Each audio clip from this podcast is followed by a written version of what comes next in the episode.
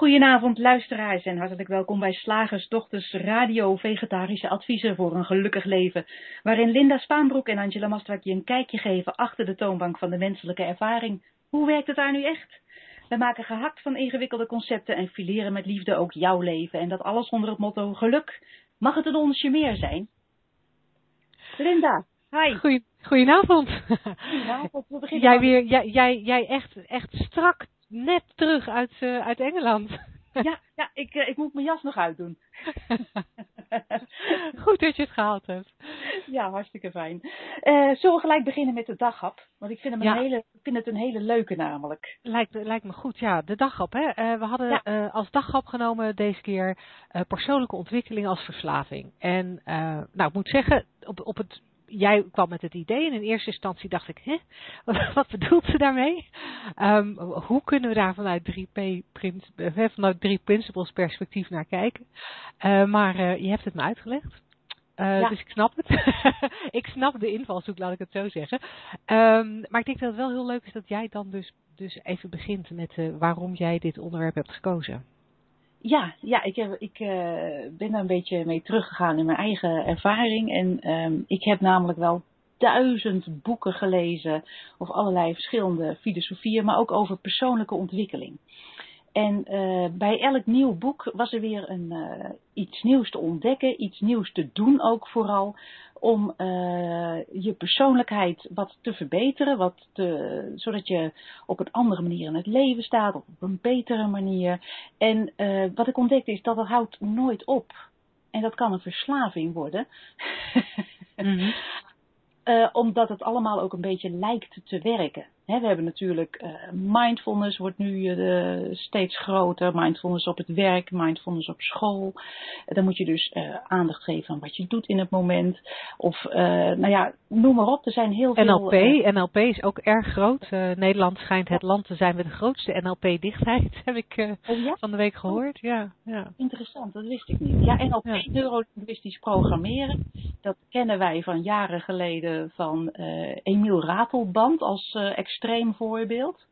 Eh, maar da- daar gaat het een beetje over van geloof maar wat je jezelf vertelt en dan kan je alles, toch? Ja, dat. En, en ehm, als er iets ehm, eh, mis is in je leven, dan, ehm, ja, dan, dan helpt er anders naar kijken, helpt. En daar kun je oefeningen voor doen. En dan verandert het patroon en dan ziet het leven er anders uit. Het grappige is, ik heb, ik heb wel eens NLP-oefeningen gedaan. Voor een deel werkt het. Mijn ervaring is dat het slecht beklijft. Dat je er steeds mee door moet blijven gaan.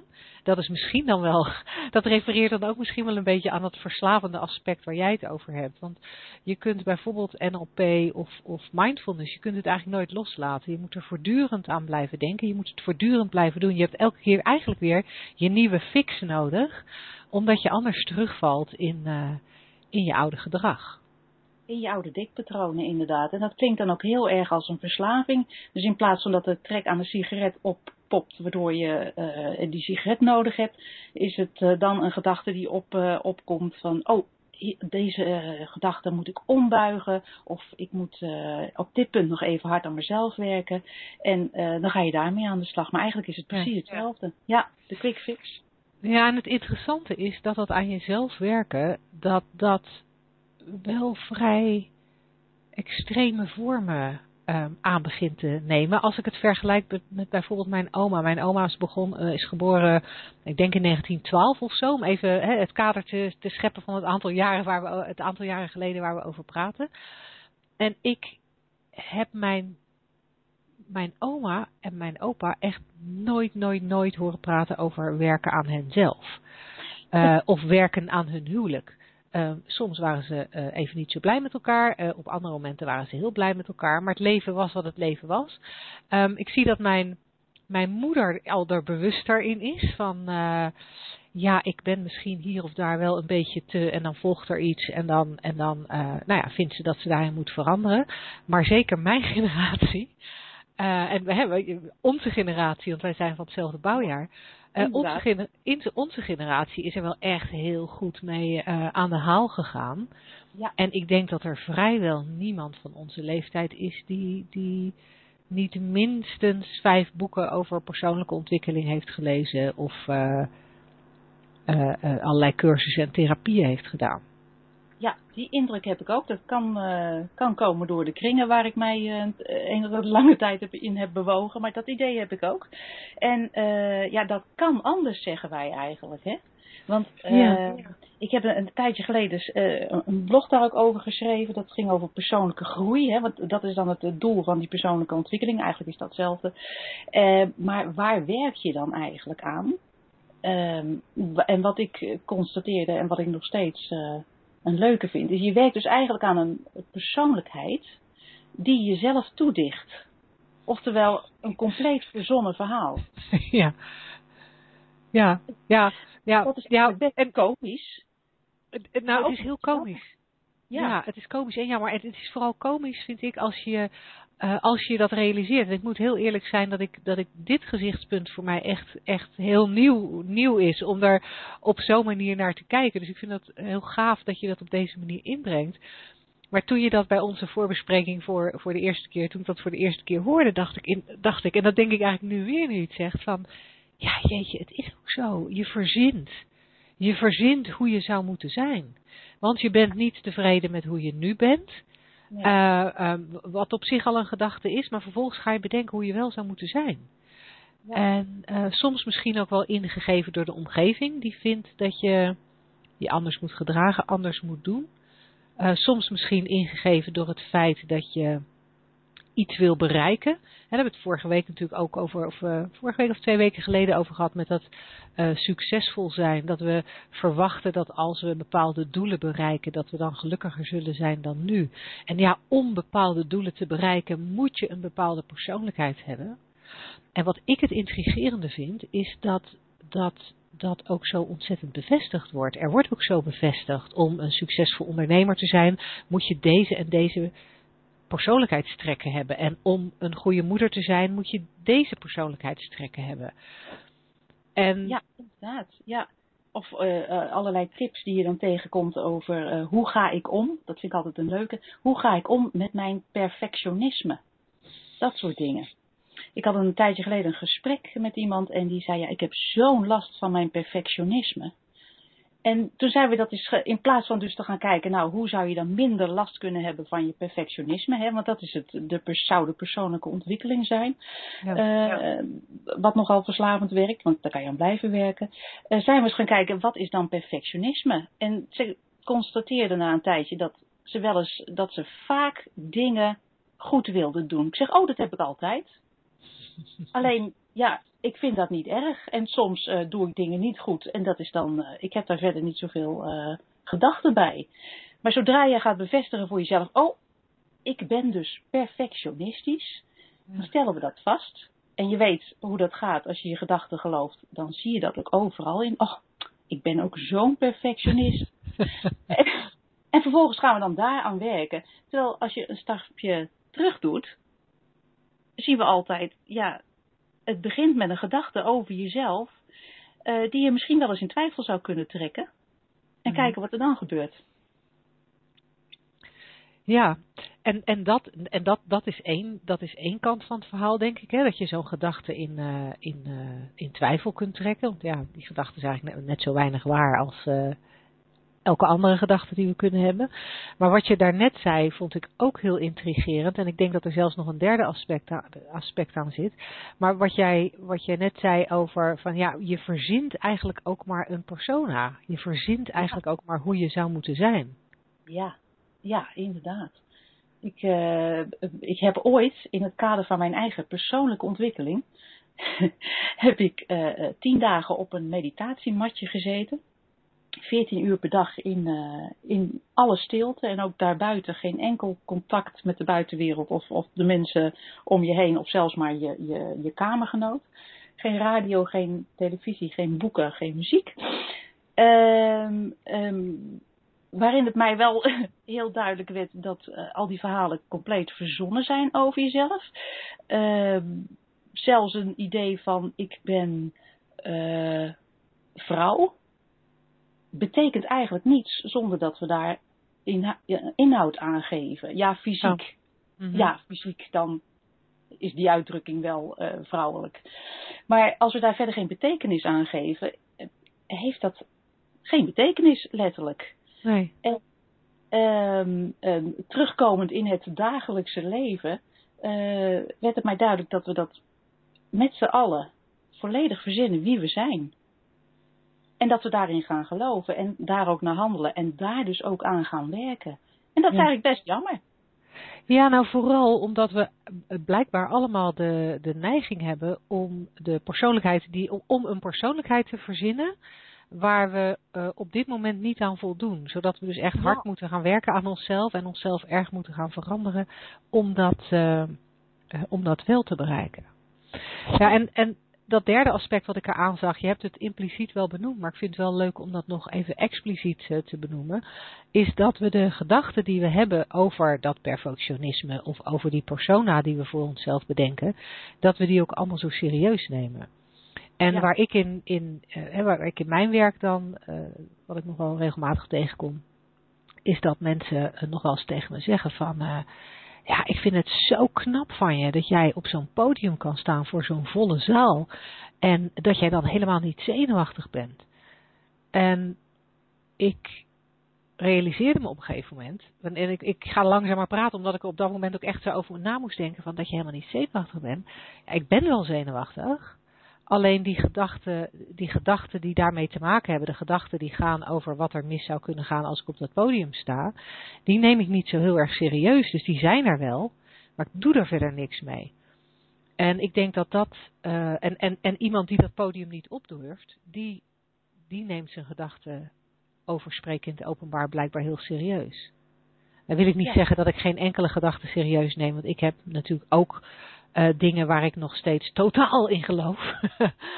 uh, die er voor mij heel reëel uitzien, omdat mijn bewustzijn daar echt wel een hele echte film van maakt. En ik op die, op die vlakken gewoon nog niet um, echt kan zien uh, dat ik het zelf verzin. Hè. Daar, daar weet ik het wel, maar ik zie het nog niet. Maar er zijn ook heel veel vlakken waar ik het wel zie. En dat zou ik heel mooi vinden voor onze luisteraars. Als zij ook een beetje zo, zo een beetje de, de, de randjes zouden kunnen los, los, lospeuteren van het geloof in de noodzaak van die persona, of het geloof in hun perfectionisme, of hun faalangst, of hun verkoopangst, of hun het feit dat ze een slechte opvoeder zijn, of wat het dan ook is.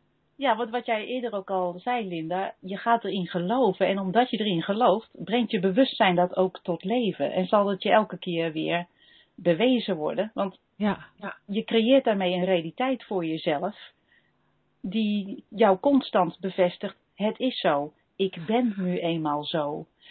Terwijl als je aan de randjes peutert en het een, een, stapje terug doet, of hoe, hoe je dat dan ook wil zien, uh, dan zou je misschien kunnen ontdekken dat, uh, dat er ook wel eens een moment kan zijn, bijvoorbeeld voor de perfectionist, dat je even helemaal niet perfectionistisch bent. Hé, hey, dat is opmerkelijk. Ja. En wellicht is de volgende stap om te zien dat het eigenlijk gewoon volledig verzonnen is. Dat je wel eens iets goed wil doen en een andere keer kan het je niet zoveel schelen. Maar ja. als je dat openlaat, is er verder ook niet zoveel om aan te werken. Nee, en wat een rust geeft dat, hè? Dat is heerlijk. Ik word er gewoon stil van. nou ja, en dat is natuurlijk, dat is, dat, om nog even terug te komen bij, bij het onderwerp zelf, of bij de titel van het onderwerp persoonlijke ontwikkeling als verslaving. Ik denk dat daarmee ook wel, ja, dat we daarmee ook wel laten zien hoe, hoe het een verslaving kan worden om steeds maar weer aan jezelf te blijven werken. En dat die verslaving eigenlijk op niks anders gebaseerd is dan op een misverstand. En als je kijkt naar Sidney Banks, hè, de grondlegger van de drie principles, dan, dan hoorde ik hem altijd zeggen. Um, dat dit soort dingen gebaseerd waren op, uh, uh, zoals hij dat dan noemde, insecure thinking. Dus, dus on, ja. onzekere gedachten. Ja. En dat eigenlijk alles waar je onzeker over bent, uh, wat, wat, wat niet nodig is, maar waar je blijkbaar wel gedachten over hebt, dat, dat kan leiden tot, nou ja, welke verslaving dan ook, maar zeker ook een verslaving aan het werken aan jezelf. Ja, ja, als je kijkt naar het, uh, het aanbod van, van workshops uh, uh, die, die gericht zijn op persoonlijke ontwikkeling of persoonlijke groei. Het is, het is enorm, het is een, het is een grote industrie. En ja. allemaal gebaseerd inderdaad op die enige gedachte, zoals Sidney Banks aangaf. Een onzekere gedachte die geloofd wordt. Ja, ja. En dan zou het mooi zijn als wij een heel klein tipje van de sluier op zouden kunnen lichten. En eh, in de richting zouden kunnen wijzen van misschien hoef je het niet te geloven. Ja. Kijk wat er dan gebeurt. Best Ja. spannend. Ja, ja, spannend, maar vooral ook leuk. En echt een Ja, superleuke ontdekkingsreis. hey, voordat, voordat we doorgaan naar, eh, eh, naar het eh, volgende item van vandaag, wilde ik graag nog heel even ehm, bij onze luisteraars in herinnering brengen dat wij zeer openstaan voor vragen. Eh, vragen of een dilemma waar je mee worstelt of een probleem waar je mee zit en waarvan je zegt van goh, eh, slagersdochters, eh, leg dat eens op het hakblok, fileer dat voor mij en laat mij een ander perspectief zijn, waardoor, zien, waardoor ik er wellicht makkelijker mee om kan gaan. Ehm, die vragen zijn welkom. Je kunt ze intypen in het Q, eh, Q&A vakje, het Q&A vakje dat je ziet na, op de webpagina waar je nu ook naar ons luistert. Eh, dan krijgen wij die vragen in beeld. Als je het leuk vindt ook met ons eh, live van gedachten te wisselen, zet dan je telefoonnummer daarbij. Dan eh, belt een van ons je en kunnen we live in de uitzending met je in gesprek. Maar dat pas na het volgende item. En het volgende item is het stukje wetenschap, oftewel slagersdochters. Hoe maak ik dat klaar? Nou, vertel Angela, wat maken wij vandaag klaar? Ja, ik heb mij deze week verdiept in kwantumfysica. Kwantumfysica, dat klinkt heel ingewikkeld. En voor mij als alfa is dat, eh, is dat eh, ook een, eh, een uitdaging om even door die term heen te prikken. Dat is gewoon een, een nieuwe tak van de natuurkunde, hè, fysica, natuurkunde. Die houdt zich bezig met heel kleine deeltjes. Hè. Vroeger dachten we, nou, onder microscoop en nog, nog, nog verder van dichtbij bekeken, kwamen we niet verder dan atomen. Dat waren dan de bouwstenen van, van alles, het hele universum, inclusief ons lichaam. Eh, maar sinds enkele tientallen jaren eh, kunnen we nog dieper kijken en waarnemen dat er nog veel kleinere deeltjes dan atomen zijn. En die noemen wij subatomaire deeltjes.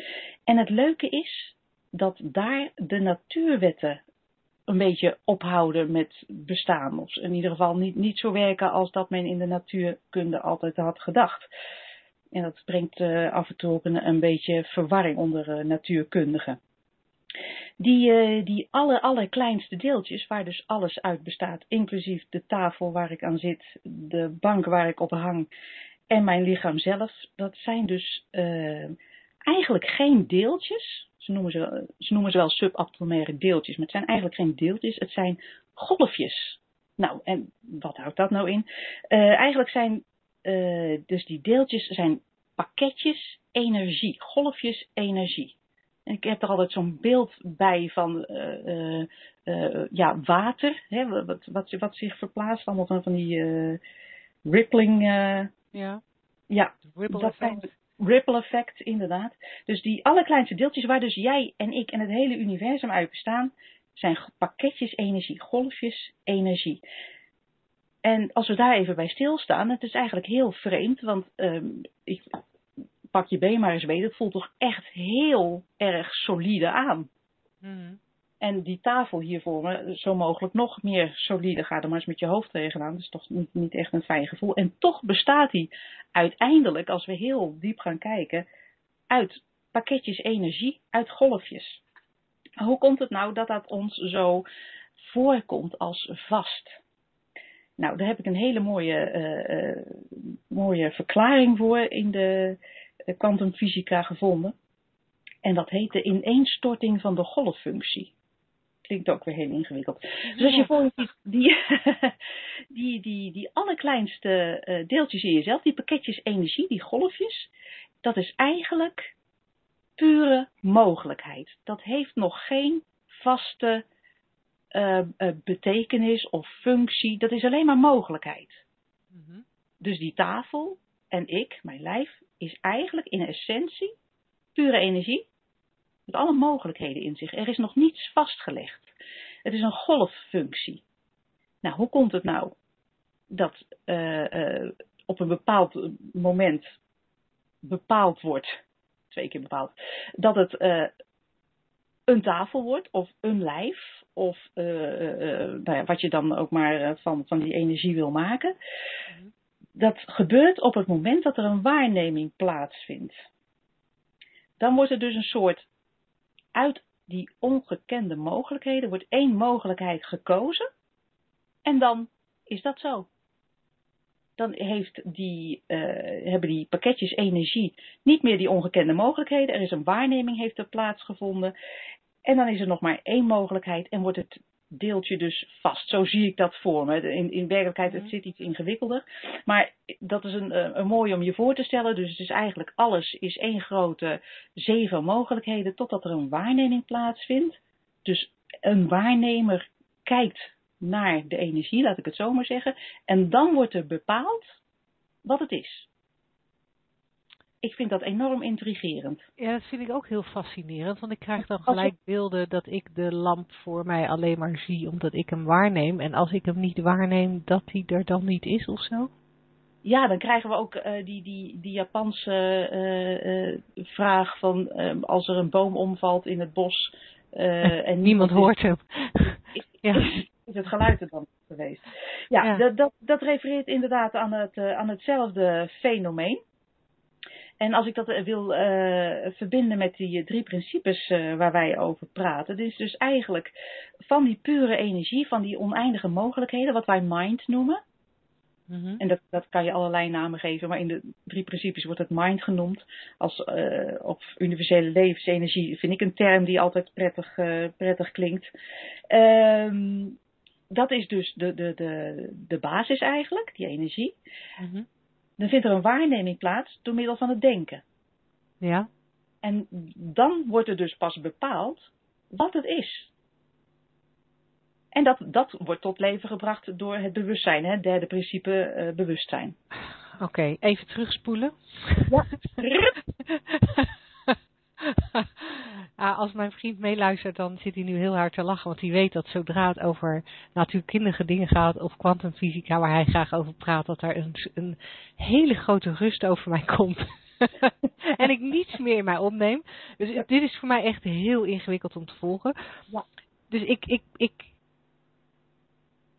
ik heb je verhaal gehoord over die, over die kwantumfysica en die waarneming.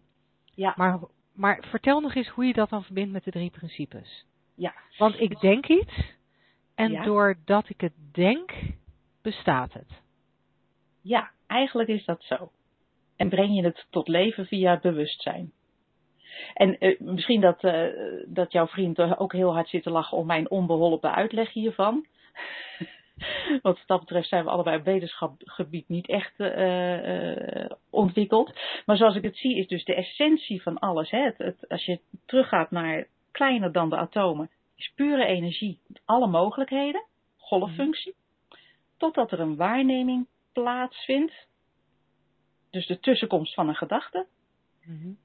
En dan wordt bepaald wat het is. Dus eigenlijk, zoals jij al zegt, zoals we ook hebben uitgelegd uh, met dat linkerbrein en rechterbrein, uh, is er geen onderscheid tussen mij, tussen jou en de tafel. En dan vind ik het onderscheid tussen mensen nog het meest mooi om als voorbeeld te geven. Er is geen onderscheid tussen mij en jou.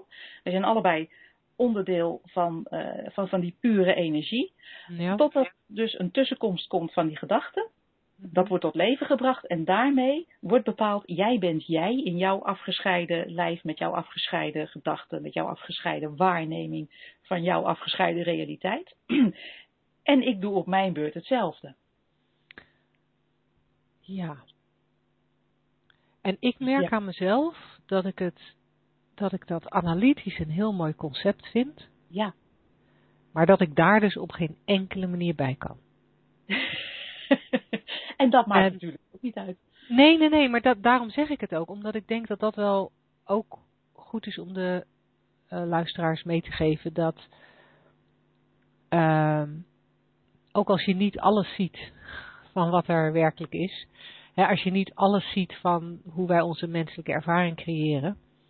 Uh, dat je toch nog steeds heel veel profijt kan hebben van inzichten in die drie principes. Ja. ja. Ehm, want wat ik, wat ik hier namelijk wel van zie, en dat is, dat is denk ik net, net, net naast jouw punt hoor. Dus, dus misschien dat ik nu uh, jou het gevoel geeft dat ik je betoog uh, niet heb gehoord. Um, maar ik denk wel dat ik het gehoord heb. Alleen, dit, nogmaals, dit is, dit is um, conceptueel heel interessant voor me. Maar ik kan het gewoon niet zelf voelen of zelf zien.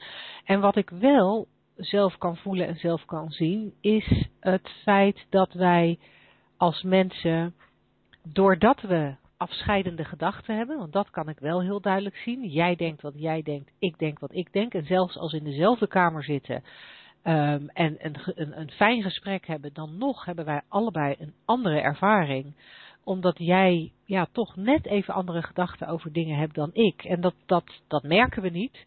En daar zijn we niet mee bezig. En we hebben het gevoel dat ze echt hartstikke tof op één lijn zitten. uh, uh, maar uiteindelijk ervaren we die kamer en dat gesprek toch, toch wel vanuit onszelf en vanuit onze eigen afscheidende gedachten. Waardoor we, waardoor we um, eigenlijk, uh, ja, zoals Sydney Banks dat noemt, leven in separate realities. We leven in afgescheiden realiteiten. En hoe dicht je ook bij elkaar komt, je kunt elkaar net niet raken. En, en, en ik had het daar van de week met mijn zoon over. Ik vanuit drie principles. En toen kwam hij met, met iets natuurkundigs wat, wat in de buurt komt van wat jij zei. Dat hij zei van ja, ook als je met twee vingers, ook, uh, twee, twee vingers uh, elkaar laat aanraken, dan raken ze elkaar eigenlijk niet. Wij denken van wel, maar de atoom, er, er zit altijd uh, ruimte tussen de atomen. Ja. En, en zo zit er blijkbaar ook altijd ruimte tussen mijn gedachten en mijn realiteit en jouw gedachten en jouw realiteit. En, um... Ja, inderdaad. Ja, dit, dat, dat is inderdaad, uh, dat, dat wijst in dezelfde richting.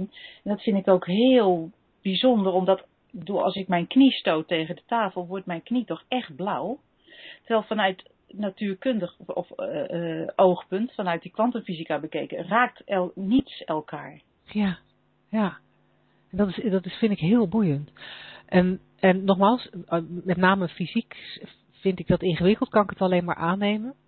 Ja. Maar als je het meer hebt over nou, gedachten en hoe wij, hoe wij onze realiteit waarnemen, uh, dan zie ik het beter. En dan zie ik ook hoe, hoezeer we in conflict kunnen raken met iemand anders.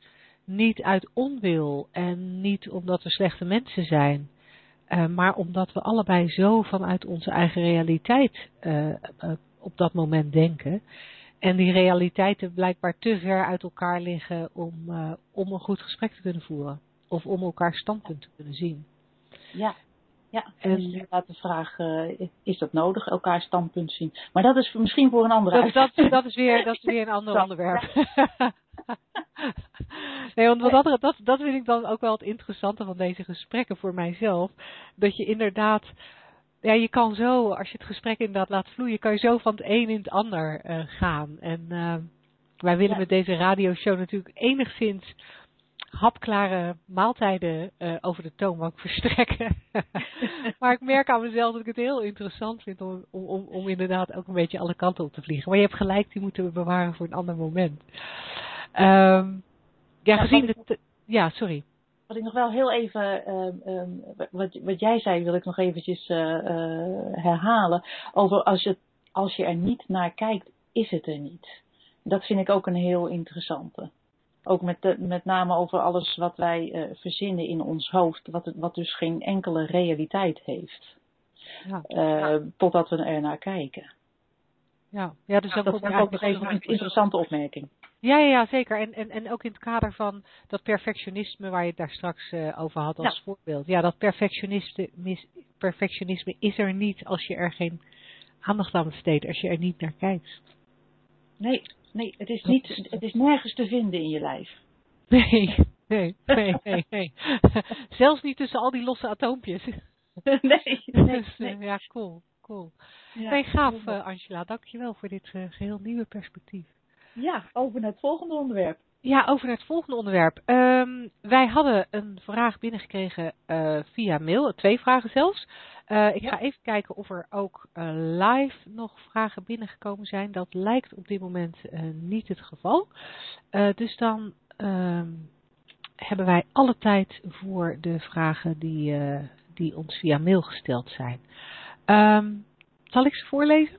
Ja, heel graag. Uh, ik begin even met de eerste vraag en dan als we ruimte hebben doen we daarna de tweede vraag. Uh, de vraag is van Marjan. En zij zegt, ik kon er helaas twee keer niet live bij zijn, maar gelukkig hebben jullie een mooie radioshow Koelkast. Inderdaad, waar je alle uit afleveringen nog eens na kunt luisteren. Uh, ondertussen heb ik lekker zitten lezen en denken over, voor zover dat mag tussen aanhalingstekens, slowing down to the speed of life. Dat is iets waar we het in een eerdere uitzending over hebben gehad en waar ook, uh, we hebben toen ook volgens mij verwezen naar een boek. Maar nu ja ja. Um, en de radioshow teruggeluisterd. En zo komen er vragen naar boven geborreld, uiteraard. Um, de eerste vraag. Over van binnen naar buiten leven. Dus wat van buiten komt bepaalt niet hoe je je voelt. Wat ik hierbij moeilijk vind, is om externe zintuigelijke prikkels niet mijn denken en dus mijn welbevinden negatief te laten beïnvloeden. En dan met name geluiden. Ik kan ondertussen wel heel aardig mijn denkproces herkennen en stoppen, bij bijvoorbeeld murengerucht of de dreunende bassen van de, van de kermis. Met andere woorden, het concept en de bijbehorende gedachtenstormen van hoe het zou moeten zijn, namelijk stil, dat herken ik, hoera. Maar ik ben, kortom, erg gevoelig voor prikkels in vele vormen. Hebben jullie daarover nog wijze woorden paraat? Wat een mooie vraag. Dat is een hele mooie vraag.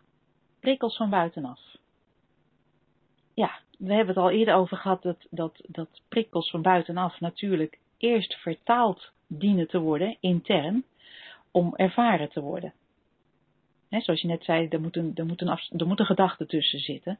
Ja. En zo komt het dan ook dat, dat iedereen, bijvoorbeeld laten we even dat geluid nemen, vind ik een heel mooi voorbeeld, dat iedereen dat anders ervaart. De een kan uh, hardrock uh, geweldig vinden en helemaal uit zijn dak gaan bij, nou, ik kan zo gauw geen, geen band noemen, misschien dat jij dat weet. En een, een andere persoon vindt het vreselijke herrie, terwijl het toch echt hetzelfde geluid is. En dat is natuurlijk al een beetje een indicatie van die afgescheiden realiteit. De een ervaart het zus, de ander ervaart het zo.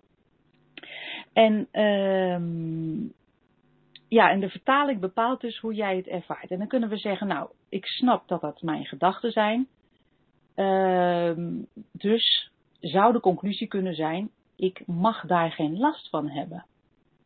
Hm, hm. Nou, ja, dat kan, zou je kunnen concluderen.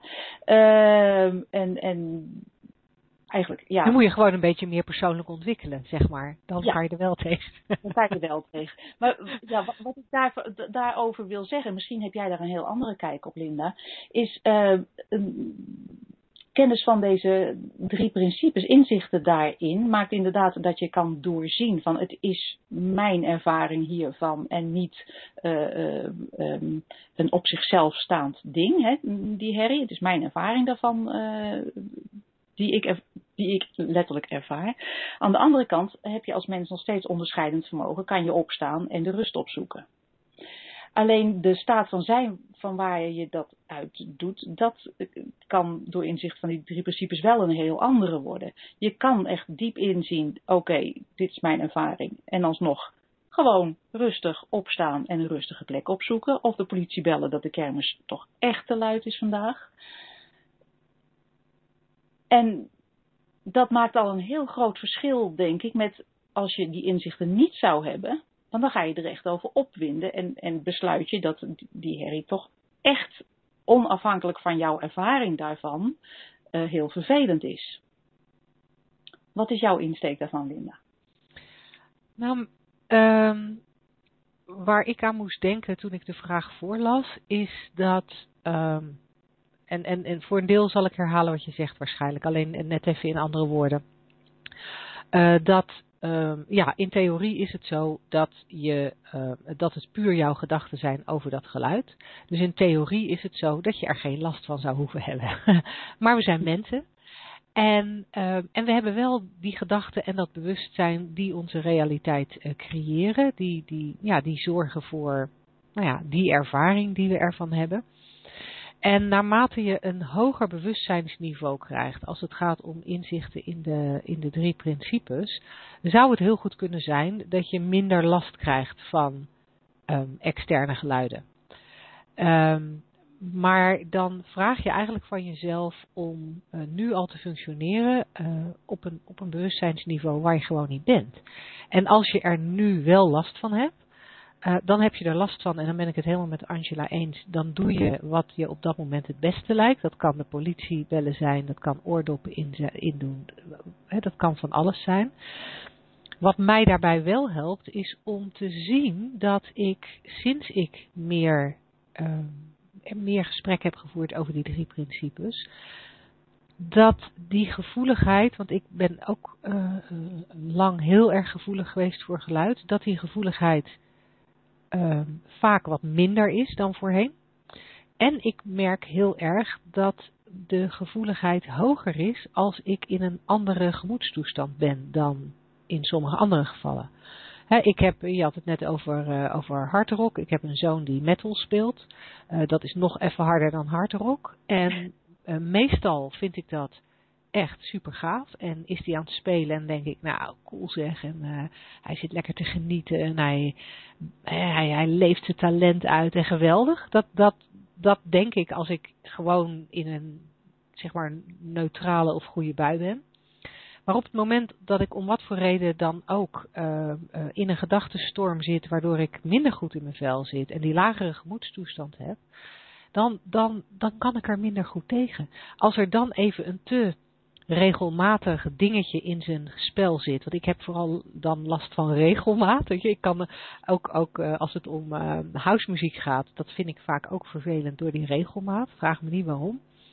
Uh, dan kan ik ineens niet tegen die regelmaat. En dat, blijkt, dat, dat lijkt dan dus heel erg sterk samen te hangen met hoe ik me voel.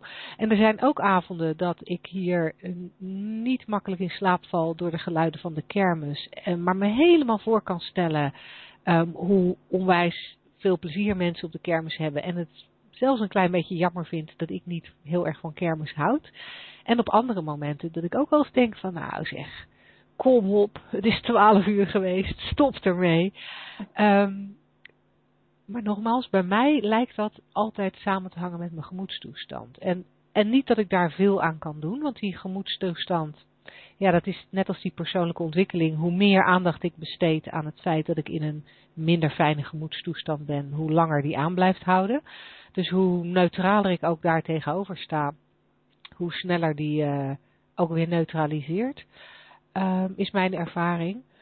Um, dus, dus, dus ik zou, ik zou bij, dat, bij die geluidsgevoeligheid, als ik er zo al filosoferend, kom ik er eigenlijk op dat ik denk, ja, soms heb je er last van en soms heb je er geen last van. En, en ja, ook ja, daar hoef je niet zo over na te denken, net als dat perfectionisme. Ja, ik vind het al ik vind het knap van Marjan dat ze ziet inderdaad dat het wat uitmaakt van uh, hoe haar gemoedstoestand is. Of ze in een goede buis of in een slechte buis. Ja. Ik denk dat je daarmee al heel veel gewonnen hebt.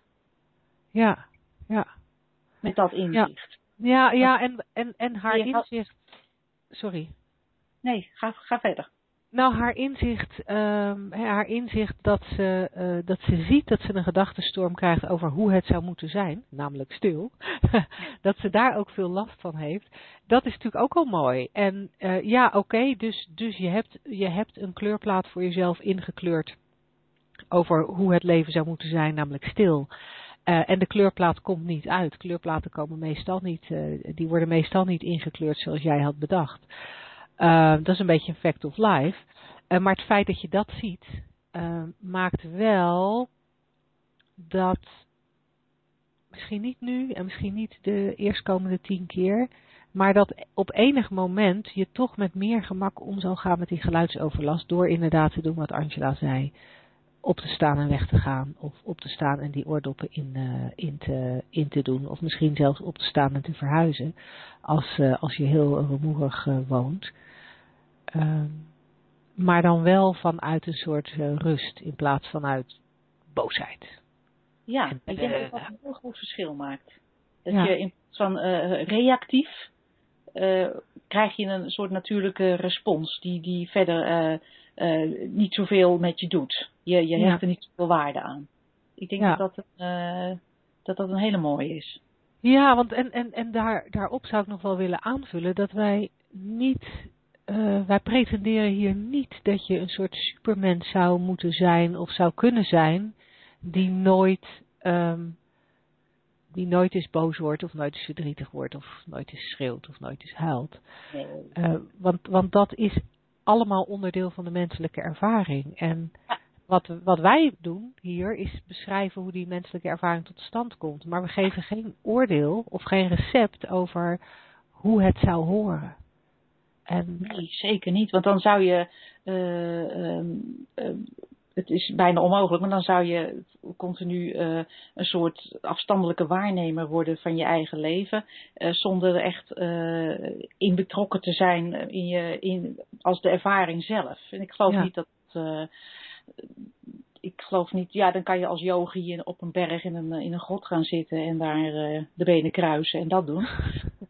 Ik, maar dat is niet uh, wat wij met, de, met, de, met die drie principes uh, willen bereiken. Er is namelijk niets te bereiken. Dat is juist zo mooi. Maar ik vind dit inzicht al een hele stap. Ja, ja heel erg cool. Ja. Um, ik, gezien de tijd zou ik het erg leuk vinden om ook Marjans tweede vraag aan de orde te stellen. Ja, doe dat. Vind je dat goed? Ja. Um, in de laatste radioshow kregen wij als luisteraars de wijze raad om te luisteren zoals je naar muziek luistert. Tja, en daar zit ik dan als notoire doedelaar en meeschrijver. Het helpt me om dingen op te schrijven of te tekenen, visualiseren dus. Ik doe dat ook tijdens het luisteren naar jullie show. Wijze uitspraken, woorden die mij treffen en iets helder neerzetten, zoals gedachtenpolitie, pijlen, strepen, cirkels, een diamant, een hoopje paardenstront en een flesje nagellak. Het verschijnt allemaal op mijn blaadje. Gaan jullie deze gewoonte fileren of vermalen? nou, alleen, alleen daarvoor krijg je al pluspunten, Marjan, dat je, dat je, dat je echt slagerster meer bij hebt gehaald. We hebben een favoriete luisteraar. Ja. Ja, waar wij het over hadden inderdaad de vorige keer, uh, luisteren zoals je luistert naar een stukje muziek zonder het te analyseren. Hè? Van, oh, is dit nou een cis of een, uh, ik weet niet, ik ken geen, niet zoveel muziektermen. Oh, is dit nu een, uh, een, tussenstukje? Zijn we nu bezig met het refrein? Ehm, in plaats van dat hebben wij inderdaad gezegd, is het handiger als je luistert zoals je naar muziek luistert zonder die analyse. Omdat we vaak merken dat als je uh, luistert zoals je gewend bent naar een leraar te luisteren bijvoorbeeld, om iets te leren, dan uh, gaat het in onze hersenen vaak zo dat we dan gaan vergelijken met dingen die we al kennen.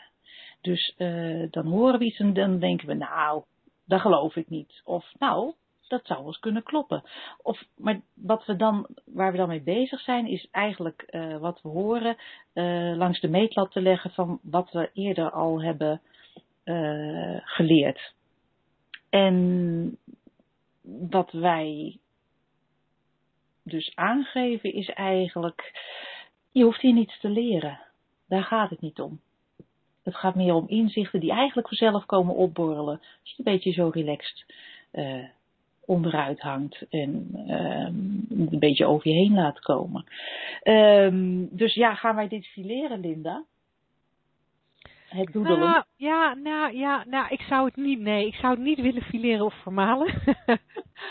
Want, um, ja, weet je, als, als, als vegetarische slagersdochter dochter neem ik af en toe ook nog wel eens een stukje kip. Dus, dus zeg maar, dat hele orthodoxe van... Eh, we hebben gezegd dat je alleen maar mag luisteren, dus mag je alleen maar luisteren. Uh, daar, daar zou ik niet al te streng in willen zijn. Uh, en, ik, en ik denk dat het, dat het vooral te maken heeft inderdaad met wat jij aangeeft, Angela, dat, dat het helpt als je niet vergelijkt. En ehm, wat, wat ook bij die drie principes iets anders werkt dan bij veel andere dingen die we leren, is dat ehm, nou ja, weet je, als je, als je uh, ja, weet ik veel, la, la, laat het vergelijken met op school. Als je op school luistert, dan moet je kunnen reproduceren. Dus dan is het belangrijk om, om inderdaad notities te maken, om jezelf daar, daar nog eens aan te herinneren. Wat bij de drie principes heel erg blijkt te werken, is dat je je helemaal niets hoeft te herinneren. Je zou naar onze radioshow kunnen luisteren en er eigenlijk geen woord van kunnen navertellen. En toch profijt hebben van, van iets wat er bij je binnen is gekomen. Omdat dat op een, ander, op een andere golflengte lijkt te gaan. En vraag me niet om dat uit te leggen, want zoals ik net al aangaf, ik ben niet de natuurkundige hier. Um, maar dat lijkt op een andere golflengte plaats te vinden. Waardoor het bijvoorbeeld ook kan gebeuren dat je Angela of mij iets hoort zeggen. Of eh, je luistert naar ons gesprek en, en je, je hoort het gesprek. En je krijgt zelf een inzicht voor je eigen leven dat, dat, nou ja, dat jou helpt om, moeitelozer te leven bijvoorbeeld, of om gelukkiger te zijn, wat totaal niets te maken heeft met waar Angela en ik het over hebben. Omdat door te luisteren naar dit soort conversaties, of om mee te doen aan dit soort conversaties, maar in dit geval luister je natuurlijk alleen, um, ja, er, er, er blijkbaar een golflengte aangesproken wordt waar we normaal gesproken uh, niet zo mee in, uh, in contact zijn.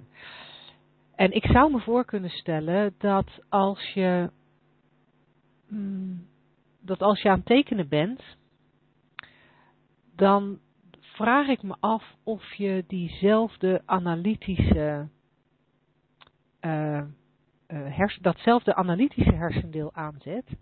Of dat je, als je tekent, juist veel meer het luisterende en ja, niet-analytische deel van jezelf aanzet, waar, waar zeg maar die golflengte waar wij het over hebben, waar ik het net over heb, waar die golflengte wel binnen kan komen. Ik weet niet of ik enig, of het enige sens maakt wat ik nu zeg.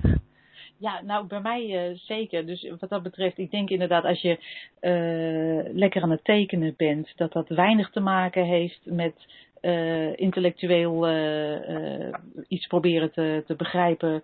Dus met die, met die linker hersenhelft. Ja.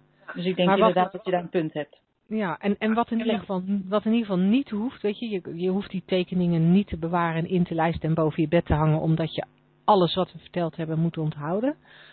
Um, want want de, de inzichten die, die gaan vaak voorbij wat wij specifiek zeggen. Grappig genoeg. Ja, ja, zoals ik het vaak zie, is dat met die drie principes. Het is niet iets erbij leren, het is meer doorzien van wat je dacht te weten. Ja, ja. Zoals. En zelf, en zelf ook nieuwe inzichten krijgen die dichter bij die, bij die universele wijsheid zitten. En dichter bij die universele levensenergie. Dan alle persoonlijke gedachten die we, die we vaak uh, geneigd zijn op te stapelen in ons hoofd. Nou, precies. Dat lijkt me een hele mooie, mooie samenvatting. Dus Marjan, lekker doordoedelen. het mag, het mag van de slagersdochter. Het mag van de slager, lukken. Dan zijn we ja, dank, gekomen aan wel, het, uh, Ja, dankjewel Marjan. Ja, Heel fijn dat je, dat, uh, dat je die vragen wilde stellen. Hele goede vragen. We zijn toegekomen aan, uh, aan het laatste onderdeel. En dat is uh, wat ligt er op het hakblok vandaag? Uh, van welk concept maken wij gehakt op deze woensdag? En dat is een, een, een last minute ingevlogen concept. Letterlijk ingevlogen. Letterlijk. Ik, ik was vanmorgen op Gatwick Airport. En het was, het was daar lekker druk. Uh, men vloog alle kanten op, uh, zowel uh, met de vliegtuigen als door, de, door de vertrekhal.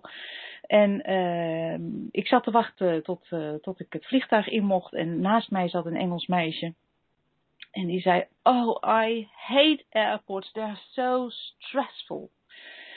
En ik dacht, oh, dat is erg grappig. Dus vliegvelden zijn stressvol. Die leveren stress op. Dat zijn plekken die je acuut uh, uh, rode bulten en, en, en trillende handen geven. Ja. Dat vond ik, een, uh, vond ik een leuk concept om even op het hak, hakblok te leggen. Want ja, in mijn, naar mijn idee is het, vliegtuig, het vliegveld zelf volkomen onschuldig. Wat zeg jij daarvan? ja, ik vind het vliegveld ook volkomen onschuldig.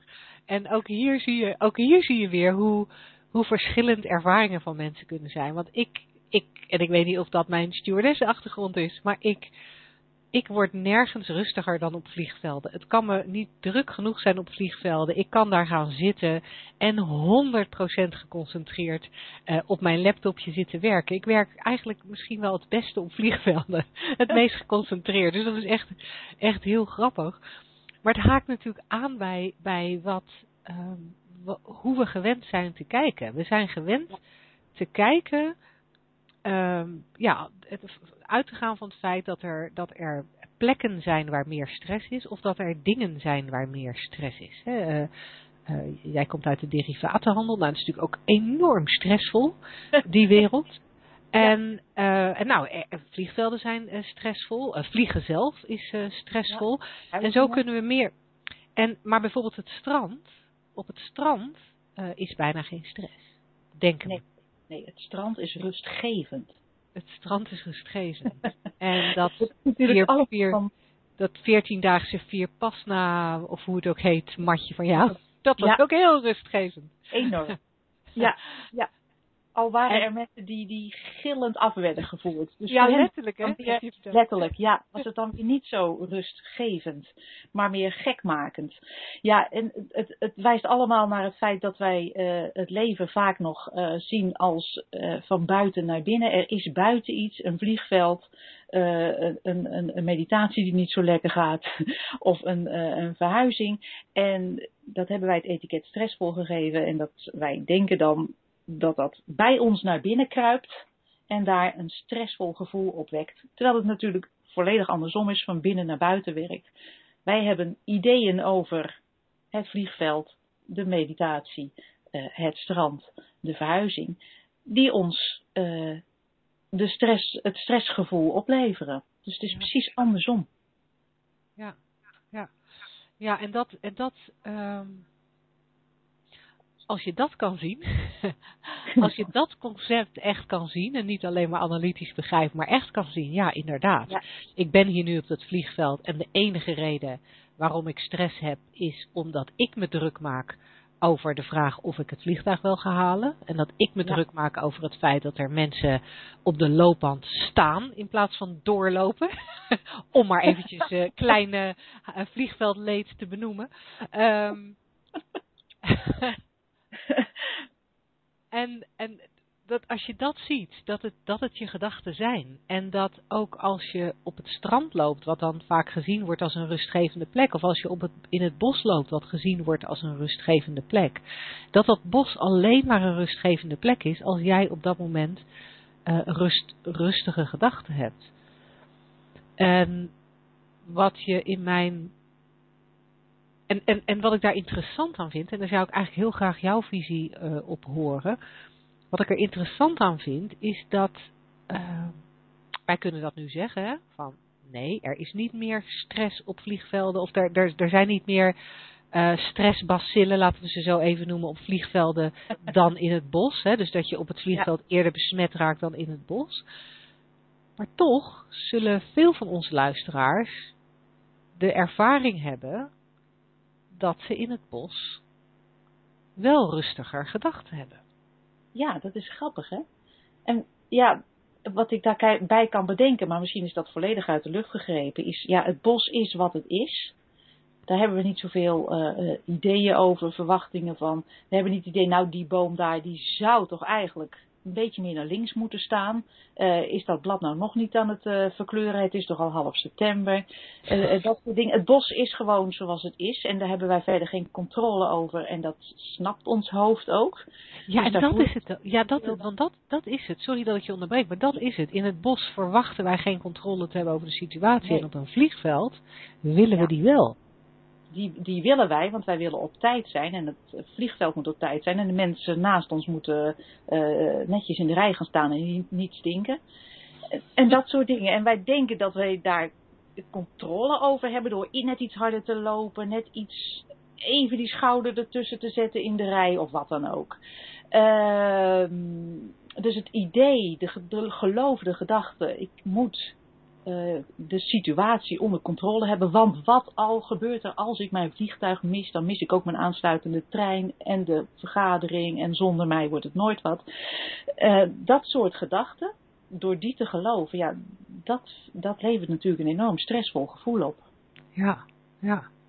En die kans is dat inderdaad, de kans dat je dat soort gedachten hebt en gelooft, is waarschijnlijk groter op een vliegveld, omdat wij denken dat we daar controle op moeten uitoefenen in die situatie. Dat geloven we echt. Ja, wat dat ja. gaat is controle best een... Uh... Leuk concept. best een leuk concept ook. Gaan we het ook nog eens over hebben, Linda? Ja, ja, ja. Nee, want wat hadden gaat. Ja, nee, ik, ik heb helemaal de neiging om daar nu in te springen, maar misschien moeten we dat niet eens willen. Ik noteer. Uh, ja, want hij is echt, uh, echt heel leuk. Misschien wel voor volgende week. Ja. Ehm, want ik heb ook nog wel een paar controle-issuetjes. ja, mooi hè? Ja, ja, dat, ja, we blijven allemaal mensen. Dat is toch wel fijn om te weten van elkaar ook. Dat Ja. we dat gewoon ook eh, onze blinde vlekken houden. Of volledig er weer eens intuinen. Nee, het was toch echt hij die het dit keer veroorzaakte. Of het vliegveld. Of eh, de British Rail bijvoorbeeld. Ik, ik zat vanmorgen in een, eh, een, een trein van Petersfield naar Gatwick. En eh, men besloot eh, op driekwart van het traject, weet je wat? Wij laten deze trein gewoon terugrijden. Oh. En dat fluisteren wij over de intercom. Zodat zo min mogelijk mensen het horen. nou had ik gelukkig ruim de tijd genomen. Dus het was allemaal, eh, het was allemaal geen probleem. Ik verloor niet de controle. Zo ik die al dacht te hebben. Maar het was uh, enorm interessant om te zien wat, uh, wat de reacties ook daar uh, om me heen waren. Hoe British Rail volledig door het slijk werd gehaald. En, en al hun employés, daar klopte helemaal niets van. En ja, dat was volledig outside in. Hoe de, hoe de reactie was. Er was geen enkele flegmatieke Engelsman die zei... Oh well, we'll have to make do. Of iets anders. Uh, Engels. inside out. Ja. ja, heel mooi. Ja, interessant om dat dan te aanschouwen. Hè? Ja, ja, ja, inderdaad. Dat is heel fijn om daarnaar te kijken en dan even een kleine notitie te maken. Vanavond in de Slagersdochters uh, gaan we het daar eens over hebben. Want het is, het is ook zo makkelijk om, uh, om daarin mee te gaan, uh, zie ik vaak gebeuren. Om, ja, om, en... ja, om, om daarmee in te stemmen. Ja, nee, natuurlijk is het de regering die, uh, die ons dit uh, laat voelen, die onze boosheid oproept. Uh, of uh, ja, dat soort dingen. Ja, ja. ja, en ik vind het ook een mooi voorbeeld, omdat je het zo beschrijft dat jij geïnteresseerd hebt zitten kijken naar de reacties van alle mensen om je heen. Ik vind het ook een mooi voorbeeld. Ik weet dat we in deze radioshow eigenlijk geen adviezen geven. Um, maar wat mij wel heeft geholpen, zeker toen ik uh, in, het begin uh, dat ik wat, wat meer hoorde over die drie principes, is, is om inderdaad eens om me heen te kijken. Waar ik bij andere mensen herkende dat ze inderdaad totaal in een gedachte geloofden die helemaal niet nodig was. En ik, ik keek dan graag naar andere mensen, omdat ik het veel makkelijker vind om het bij andere mensen te herkennen dan bij mezelf. En uh, gelukkig gaat het wel beter ook bij mezelf, maar uh, dan is zo'n trein inderdaad een prachtig uh, studiemoment om eens, om eens te horen um, hoe andere mensen in hun gedachten schieten. En, ja, en het dan ook met afstand te kunnen beschouwen van, oh ja, ik zie het werken. Ik zie het werken. En, en mij heeft dat geholpen om het ook bij mezelf steeds meer te zien op steeds meer vlakken. Ja, ja, inderdaad. Want we lopen nou helemaal niet de hele dag met een spiegeltje voor ons neus om te kijken uh, hoe de vlag erbij hangt. Dus het is inderdaad uh, mooi om om je heen te kijken hoe dat werkt. En uh, je ziet er bijvoorbeeld ook mensen die voortdurend met hun telefoon bezig zijn. en die dan allerlei verschillende berichten lezen. En bij het ene bericht zijn ze helemaal blij. Bij het andere bericht dan, dan staat ineens het gezicht op half zeven.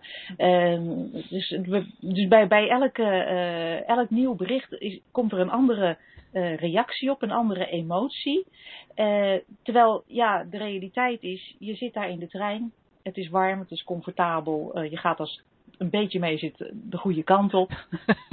er, gebeurt dus, er gebeurt niet zoveel, maar intern, door, door, door, door al die gedachten die, die, die door dat hoofd gaan en uh, waar, waar uh, waarde aan wordt gehecht, is er, steeds, is er van, van, van seconde tot seconde soms uh, een, een heel andere beleving van het moment. Ja, en dan, en, dan, en dan kan een stilstaande trein voelen als een rollercoaster. Ja, inderdaad. Dat is een mooie vergelijking. ja. Zullen we het daar dan bij laten voor vanavond? Ik vind het een fijne afsluiten. Oké, hartstikke goed. Dan wil ik onze luisteraars graag heel hartelijk bedanken. Ehm, vergeet niet dat vragen zoals vanavond van Marjan ehm, heel erg welkom zijn. We ontvangen ze graag of eh, tijdens de uitzending in het eh, Q&A vakje of eh, van tevoren via mail. Ehm, voel je vrij om ze je vraag toe te zenden en laat anderen weten dat deze radioshow bestaat en eh, heel graag tot volgende week. Tot volgende week.